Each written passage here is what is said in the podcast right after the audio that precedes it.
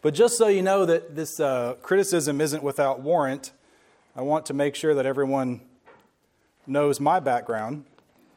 Not to build myself up at all, but to let you know I'm trying to be fair here. So, for those who may or may not realize, because I don't generally advertise it here at the church, uh, I have a, a uh, doctorate of philosophy in justice administration. And philosophy is uh, two words combined. It means the love of wisdom. So there you go. Now get ready for the criticism. I also have another role that's different than that first one. I teach at a university and do all manner of those types of things, and um, somewhat accomplished researcher and scientist from social science perspective. The other thing that I do is I pastor here and I preach. Those two things are very different.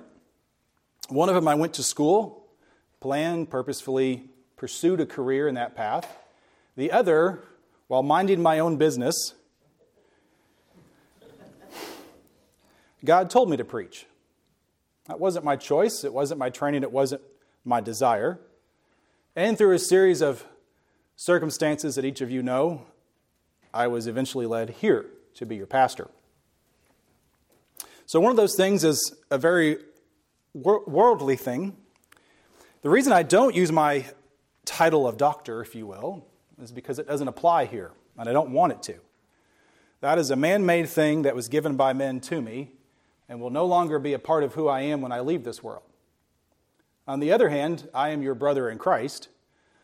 That was not done of my own accord or my own will and is a title granted to me by the Lord who saved me, and is what we have in relationship with each other, and that will stand forever. These two very different things. And so I want you to call me brother because that's what I am to you if you know the Lord. So, with that being said, I want to try today and uh, somewhat preach on this topic. And I've titled it Science, the God That Failed. And just so you know, that's a small g God. Science, the God that failed. Well, that may sound like an interesting topic, and it was spurred a number of weeks ago when I received an email that I seem to get a lot of. This was sent uh, from the Tennessee Baptist Mission Board to, I'm assuming, most or all of their pastors in Tennessee. And I opened it unusually because of the uh, regard statement. It looked like it was encouraging pastors to have their church members engage in Bible reading and things of that nature. I thought, well, this would be interesting. It came from someone who had three titles baptism discipleship team leader, harvest field team leader, and Sunday school specialist.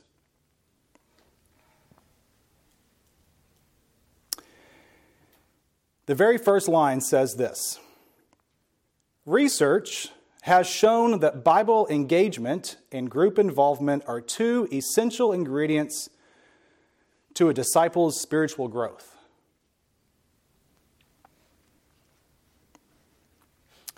What does research know about spiritual growth?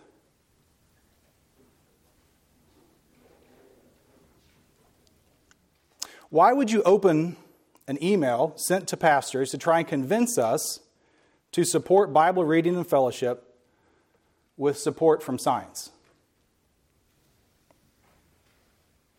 And none of the email did it cite a scripture, did it encourage us, other than saying, here's some resources for you to use, but it opened with research has shown that Bible engagement and group involvement are two essential ingredients to a disciple's spiritual growth. Now, you could leave off that word research, and I'd agree with the sentence. Reading your Bible engaging with the Word of God, and being together with other believers are absolutely fundamental essentials to having the proper spiritual growth. The issue that I take with this is that we have to dress it up in some type of scientific research to try and get you to agree that it's true, when the Scripture itself declares that it's true. So let me briefly just point out a few things. Matthew 4 4 says this But he answered, It is written, Man shall not live by bread alone, but by every word that comes from the mouth of God. Now, for you Bible scholars out there, you realize that this is Christ's response to being tempted. And what he's saying is that we can't live on the physical things alone. There is more to this life that we must live on, and it comes from a spiritual sense. It is the very Word of God, it is the Scripture, and we cannot live our lives adequately just on the things of this world, but we have to rely on what God tells us and what God communicates with us. In 1 Corinthians 2:14, in line with this, it says the natural person does not accept the things of the spirit of God because they are folly to him and he is not able to understand them because they are spiritually discerned.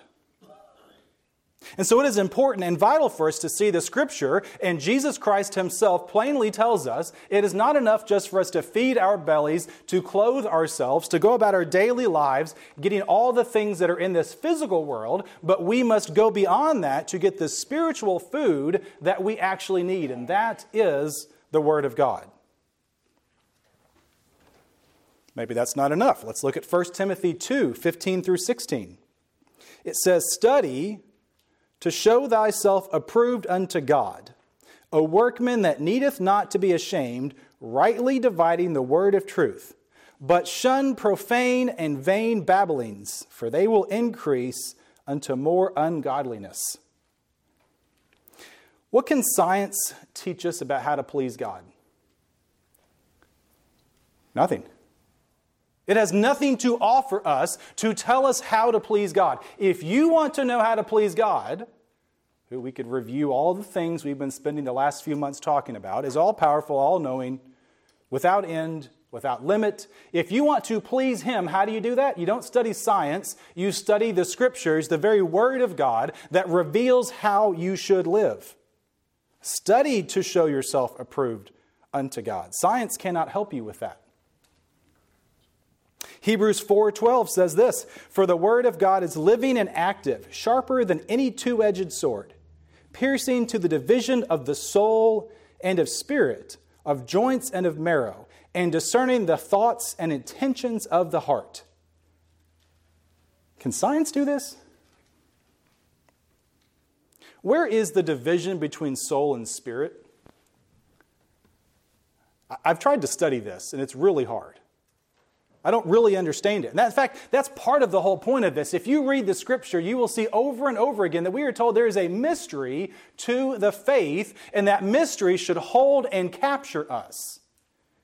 And we instead want to rely on science. Now, you go and ask a scientist what it means to be in love.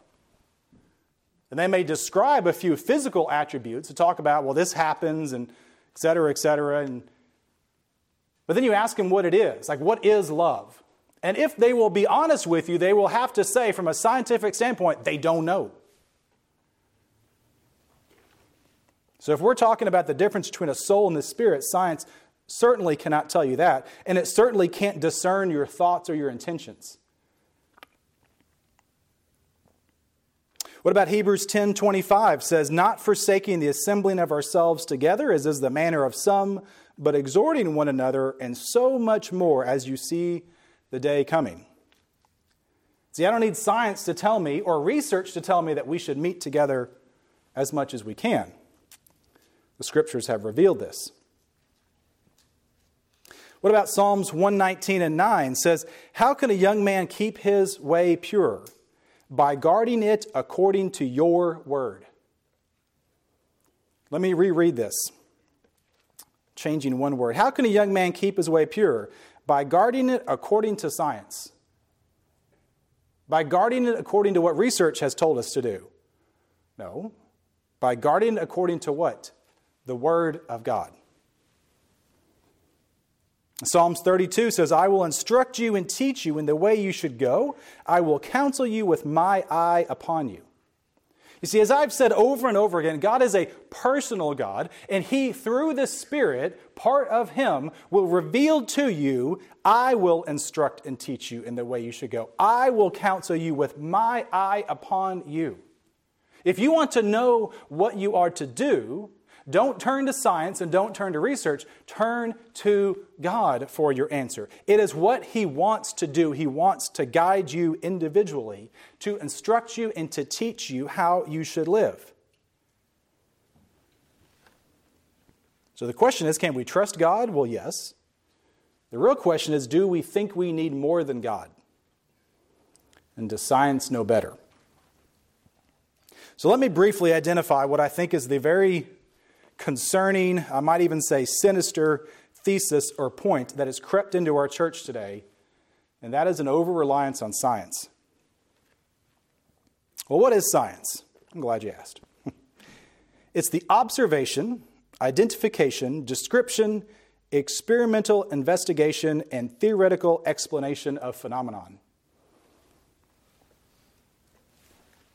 It's the method we use to get a better understanding of the environment that God made for us. It's not wrong in and of itself. But science says the only thing that is valid is something that's tangible and material. That's why they can't explain the difference between soul and spirit. It's why science can't tell you what you're thinking or discern your intentions, but science can tell you the temperature and the, height and the weight of something and the distance and all manner of things about the world but only the things that are physical. And God is not physical. And so it has no place in that realm. A Christian can study and even practice science, myself included, but we must be careful to never place the same value and faith in science as we do God. And there's the key difference. Why can't we trust science like we do God? Because science makes mistakes. You know, it wasn't that many years ago we thought it was a good idea when you were sick to cut you open and let the blood drain out. And we laugh because it was silly. Makes you wonder about some of the things we do now, doesn't it? Science changes over time.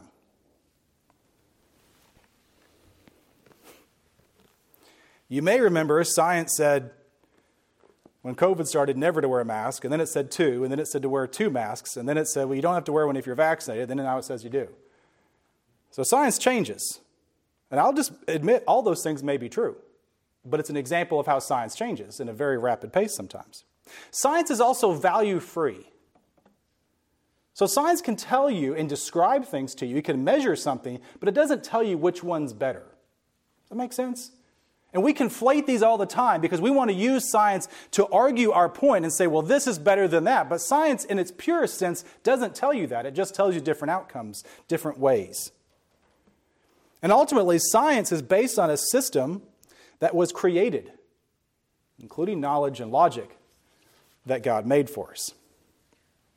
Unfortunately, today, science tells us how to think, tells us what to think, it tells us what's real, tells us what's true, and so on and so forth. And the problem we have is that education and media and politics and culture unite together to become a priesthood, if you will, promoting the very essence of science. If it isn't real, if it isn't measured, if it hasn't been proven, then it can't be accurate, it can't be true. Science tells us how we should think about the environment. Science tells us that if you don't recycle everything that's plastic and stop eating meat, we're going to kill the planet. Science tells us how to respond to COVID. Science tells us, well, you know, people are happier if they're in marriages where they're not really committed to each other, so do whatever you want to. Science tells us, or at least Facebook tells us, and that's pretty close to science, there's 64 genders. Science tells us what drugs to take and when to take them and how much to take. Science tells us that every problem society has in this country is about racism. Science tells us how to manage our employees. Science tells us what diet to have. Wasn't that many years ago, you remember the science said we should have a, a diet based almost entirely in wheat. How'd that work out for us? Science tells us that we evolved from a fish Science tells us that it's okay to have an abortion. Science tells us about eugenics. Ooh, we don't want that child being born. Science teaches us what we should fear and what we should like. The point is this I think science has become our new God. Everything we do, whether we realize it or not, revolves around this idea of what's been researched, what's been proven, what's true, what's accurate. And we do go all of that based on science. And if you think that's silly, then at least entertain me for just a minute. In cultures thousands of years past, they would sacrifice children to win the favor of a god. And they would interpret signs and wonders. And they had trusted priests who could do these things. Today, we sacrifice our work, our labor, for internet, cell phone, and TV. And we interpret data as they interpreted signs and we trust professors and politicians just as they trusted a priestly class. I don't know that there's as much difference as we might think. You'd like to think that you'd be the one standing at the bottom of the temple, at the bottom of the pyramid, saying, you know what? We just sacrificed a thousand children. I don't think that has anything to do with the rain. Yet, how many of us are willing to stand up and say, I don't think how much we recycle has anything to do with changing the weather patterns. We don't because we trust science the way they trusted what we call superstition. We really ought to stop and wonder where we are putting our faith, what we're doing. And I think sometimes we fail to see the difference between what went on then and what goes on now. Even today, we have miracles, iPhones, amazing buildings, machines of all types, the internet. It goes on and on. Do you understand how an iPhone works? I don't. Do you understand how the internet works? Not really. I don't even hardly know how I can talk into a phone and it comes out on the other end. It all seems so magical and mysterious. What do we have to do to understand it? We have to trust the science, you see. And because it's so complicated, we have to trust science. So if we have a pandemic, what do we do? We turn to science. If you have cancer, what do you do? You turn to science. You have poverty in the world, what do you do? You do a research study on it to tell people how to get out of poverty, of course. You have family issues? Well, you do whatever Dr. Spock tells you to. And some of you are old enough to get that. Science seems to have all of the answers, doesn't it? But here's the problem the church is falling victim to loving the same God. How do we know this? Well, let's consider it for just a minute. If you were to go and want to start a church or talk to people who go out and plant churches, you know what they talk about? They do a lot of studies about like geographic locations. Well, it's, it's, this many yards to the next church of a similar denomination of a similar type. So you can't put a church there, you should put it over here. Oh, okay. Science, and some of you will agree, but just be quiet for just a minute before you laugh. Science will tell you how long you should have a church service and how many points it should be. I guarantee you go to almost any seminary today, they're going to tell you not more than 20 minutes. This is the part where you laugh. And never more than three points because research has shown that people will fall asleep and not pay attention. They can't remember more than three points. Okay. The church will teach evangelism techniques based on research. People are uncomfortable if you tell them they're a sinner. I'm not making this up at all. And it's been going on for a long time. A very famous evangelist, I'm not going to name because all of y'all know him and you probably like him, would purposefully select music at the invitation that was aligned with the rhythm of your heart to get more of an emotional response from you. That's research and science right there. Management of a church. Ah. Scientific management is the idea that there's one best way to do something. It was originated to control factory workers, and we've applied it to everything, including how we run a church how you select deacons and how you have a deacon board for this and how you set up this and how you have a plan and a strategic goal to all these different things. It's all about science and research. We even incorporate our merging of science and our faith when we talk about, well, I believe in creation, but I also believe in this thing called science, and so God must have caused the Big Bang. Okay. Now, I've expressed a little bit of this with a very close friend of mine who has an uncanny, unusual, and I believe spirit directed ability to see past the things of the world for what they truly are. Maybe you know someone like that. And he wrote a whole page. I'm just going to read you a paragraph. I want you to listen to this. He's, we're talking about this same thing in an email. He says this talking about how we've fallen in love with science as a church. This has subverted the subconscious of the modern man to construct a worldview where what he worships in practice is separate from what he worships in belief. The modern man will believe he worships the God of his church. However, those activities only serve to fill the void of the loss of community and the need of ceremonial practice of worship, of which we are all divinely instilled. With these needs and those modern men that call themselves Christian, they are free to put their real faith in their true God, man's intellect. It is through the uplifting of the new enlightened man that man will use his intellect to become as capable as the all knowing God. Man, through his knowledge, will transcend the forces of nature, age, and fear through having the power to answer everything. What he's saying is, we don't even realize that we are worshiping a parallel thing. We think we're worshiping God, but we end up worshiping science and research. We think we're here doing something great, but then when we walk out and have to make a decision about where we work, do we rely on God? No, we rely on money and our happiness.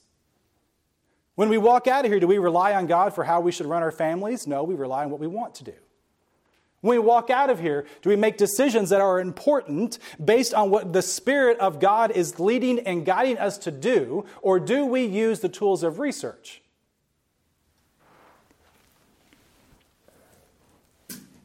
And we don't even know it. Ultimately, what he says is it leads to this idea that somehow we can know everything. And we are at that point where you can find out almost everything, can't you? It's a simple search engine click, and you can know everything. Now, the scary part of that is one, we don't realize it, and we fall victim to it, including the church. And two, that it's awfully familiar to a very old story. Turn with me to Genesis chapter 3. Genesis chapter 3. I'm going to start reading as you turn there. Now the serpent was more crafty than any other beast of the field that the Lord God had made. And he said to the woman, Did God actually say to you, You shall not eat of the tree of the garden? And the woman said to the serpent, We may eat of, uh, eat of the fruit of the trees in the garden, but God said, You shall not eat the fruit of the tree that is in the midst of the garden, neither shall you touch it, lest you die. But the serpent said to the woman, You will not surely die. For God knows that when you eat of it, your eyes will be opened, and you will be like God, knowing good and evil. Now, here's the kicker. So, when the woman saw that the tree was good for food, and that it was a delight to the eyes, and that the tree was to be desired to make one wise, she took of the fruit and ate. And she also gave some to her husband who was with her, and he ate. Then the eyes of both of them were opened, and they knew that they were naked. And they sewed fig leaves together and made themselves a loincloth. My fear is that if we continue as a society, as a culture, and dare I say it, even as Christians, down the road of trusting science implicitly more than we trust the gospel, more than we trust the Spirit of God, that we are headed in the exact same direction as the original sin. This idea that we can know everything, that we can control everything, and be equal with God. It was just as false and as an affront to God then as it is now, regardless of whether we're eating a piece of fruit or relying on a group of scientists to tell us what is fact, truth, and how to live. This is a dangerous road. To be desired to make one wise. Where does wisdom come from? The giver of all wisdom. Where does truth come from? The one who is truth. Now, you could sit there or stand there and say to me, well, you're denying science and that gravity doesn't work. No. I'm telling you that we are in this world, but we are not of it. I'm telling you that we have to live in this world, so there are certain scientific truths and principles that God has set in place that we must abide by unless He acts in us differently. But we must not fall victim to thinking that somehow science has trumped God or that we can know all the answers to everything we need to know simply by conducting a research study. It is foolish for me to think that I can do a study and find out where to put a church physically. It's baloney. It's foolish for me to think, well, I can make just three points and just time it a certain way, and I can dress a certain way and do this and do that to get more people to come here. It's foolish for me to say, well, the research study says that every 5% more you study your Bible, you sin 10% less. But you'll see study after study after study claiming these things. And if you want proof of it, I'll let you look at my next quarterly copy of my Deacons magazine that I get. And you'll see nothing in there but studies like this how to have the perfect entryway so that people feel welcomed at the church, according to their surveys of people who don't like church. Thank you. I think it should be fairly obvious that this God of science is failing in almost every way. We may be more technologically advanced than we've been for thousands of years, but tell me, is the family more intact? No. Are we more well behaved than we used to be? In almost every way we want to measure, at least in the ways that matter, we're not doing better. And we've been relying more and more and more on science and a priestly class to tell us how to behave. Yet we don't even realize that we're trapped within science's bounds. We've been sold, if you want to say, like a bill of goods that tells us that science has become a parallel religion and we don't even know it. That's why he said, What he worships in practice is separate from what he worships in belief. So you come here today and you listen to this and you say, No, no, no, I don't do that. Or do you? That's the point, is to question what it is that you truly believe, and you will know what you believe based on how you act. I don't really care what science says about evangelism. I could care less. Your research studies. I will tell you that what I know, based on scripture and personal experience, is that the only thing that's going to lead someone to know our Lord and Savior Jesus Christ is the Spirit of God working in that person's life. And it can come at the conclusion of 50 different sermons, or it can come at the conclusion of five words of Scripture, or it can come independently of me or anything that I do if the Spirit of God moves in them. It is not about me. It is not about what I do. It is not about research. It's not about science. It's about the Spirit of God to change a life. I don't really care what science says about equality. The Bible's pretty clear. The role of pastor is to be filled by a man. Sorry. I don't really care what science tells me about gender roles. I don't really care what science tells me about how to raise children. I don't really care what science and research tells me about what's a good career move. The scripture and the spirit are my guides and should be yours. End of story. In fact, the one who made the scientific method that gets worshiped so often is the one who's the authority, not the method. You see, it goes back to this idea that we end up as people worshiping the created over the creator. And we go about our business worshiping the scientific method over the one who developed the whole concept. Let's go back to the beginning, back to the original. Trust the one who made the method, not the method. So here's my conclusion Study to show thyself approved, rightly dividing the word of truth. You see, that first line in the email, I agree with about part of it. This is one of the most important things you can do is to read this book over and over and over again. And not just read it, but to study it. And not just study it as in I have my certain amount of time in, to sit and let the Spirit of God speak to you through it. It is vital and fundamental. Study to show yourself approved to God. Want to be acceptable to God? Study the Scripture. Listen to what He has to tell you. The second thing I'm going to encourage is do not fail to fellowship with other believers. I know it's somewhat ironic since we're canceling church tonight. Many of you don't know, because you're usually here on a Sunday night and Wednesday night, just how many church buildings are completely empty on Sunday nights and Wednesday nights. I'd say probably most at this point. And so if you think you're going to take, well, I'll take my two weeks of vacation, but I'll come every Sunday for my hour long church service, you think 50 hours of teaching and fellowship's enough for you to get through life? I bet we spend 50 hours watching television in about three weeks. If that's all you put into it in a year, it's going to be a problem.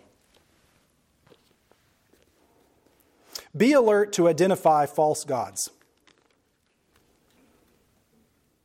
To some degree, you have to do this through some experience and some knowledge. So you have to know a little bit about science to identify when you're being sold on science. Does that make sense?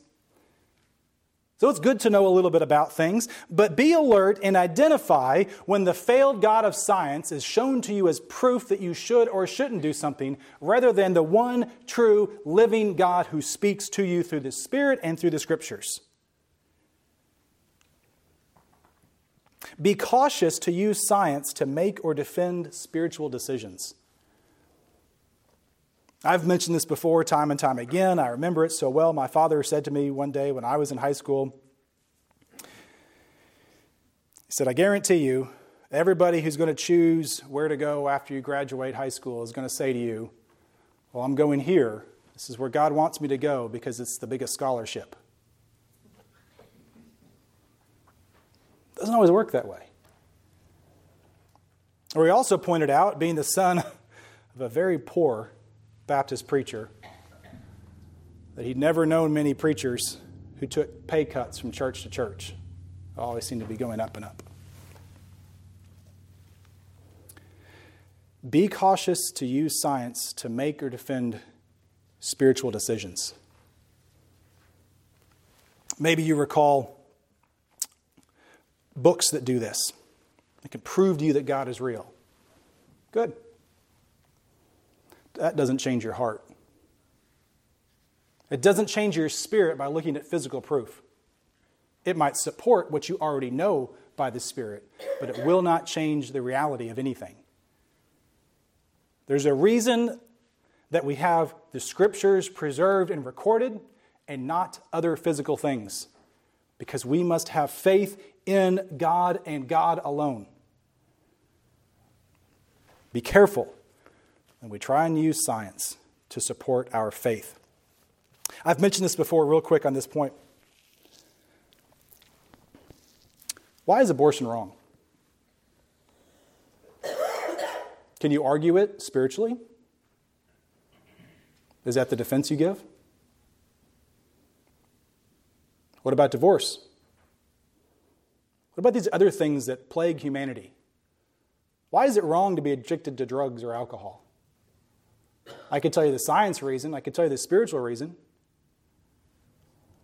Don't think that they are the same thing. They are not the same thing, and do not confuse them. Do not worship the failed God of science. If you are alert, if you are studying, if you are following after the Spirit, if you are in the Spirit in the right way, when you see science thrown up to you as facts for things that are spiritual, you will identify them, and sometimes you should call people out on this. I want to end with Proverbs 26, verse 4 and 5. Proverbs 26, verse 4 and 5. It says, Answer not a fool according to his folly lest you be like him yourself. And then verse 5, in a parallel way, says, Answer a fool according to his folly, lest he be wise in his own eyes. That seems contradictory, doesn't it? Answer not a fool according to his folly, lest you be like him yourself. But then the next verse says, Answer a fool according to his folly, lest he be wise in his own eyes. That takes wisdom to know how to answer things that are foolish. Sometimes, when someone says something so foolish, like, well, the reason your church isn't growing is because, and fills in a blank of a bunch of worldly things that are proven by, quote, science, it's best just to smile and go, thank you. Other times, it's worth asking the question. I did this recently with someone. We sat down and talked about some things. Learned all about the way we identify where to grow churches and things like that. And I asked what portion prayer has to do with that. I answered foolishness with wisdom. And I got a stuttering, oh, oh well, we, we pray before we discuss these things. Okay. But I didn't keep going. I left it alone. What am I going to teach that person who is so sold on the idea that science will direct them where to put a church and how to evangelize? I gave it one attempt, and then I just kept my mouth shut, lest I become a fool like them. On the other hand, I make a career out of arguing science. I told you I support it.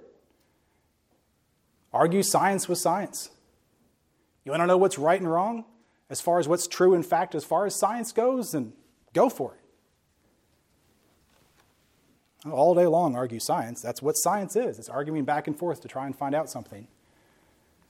But I'm not going to win that battle by bringing something spiritual into it if they're making the wrong application. So, brothers and sisters, and I said that at the beginning and I say it now, those who know the Lord understand that if we continue down this path of following this fake, phony, weak God of science, we are making the same mistake that Adam and Eve did. Somehow thinking that we can control everything, that we can have the same level of wisdom that God has, that we can know all these things. We can make the right decisions if we just simply have enough data and it's evaluated in simply the right way. That may be true when we talk about building a bridge, but it will never, ever be true when we talk about building a life, building a family, or building a church because those things are spiritual and are not physical.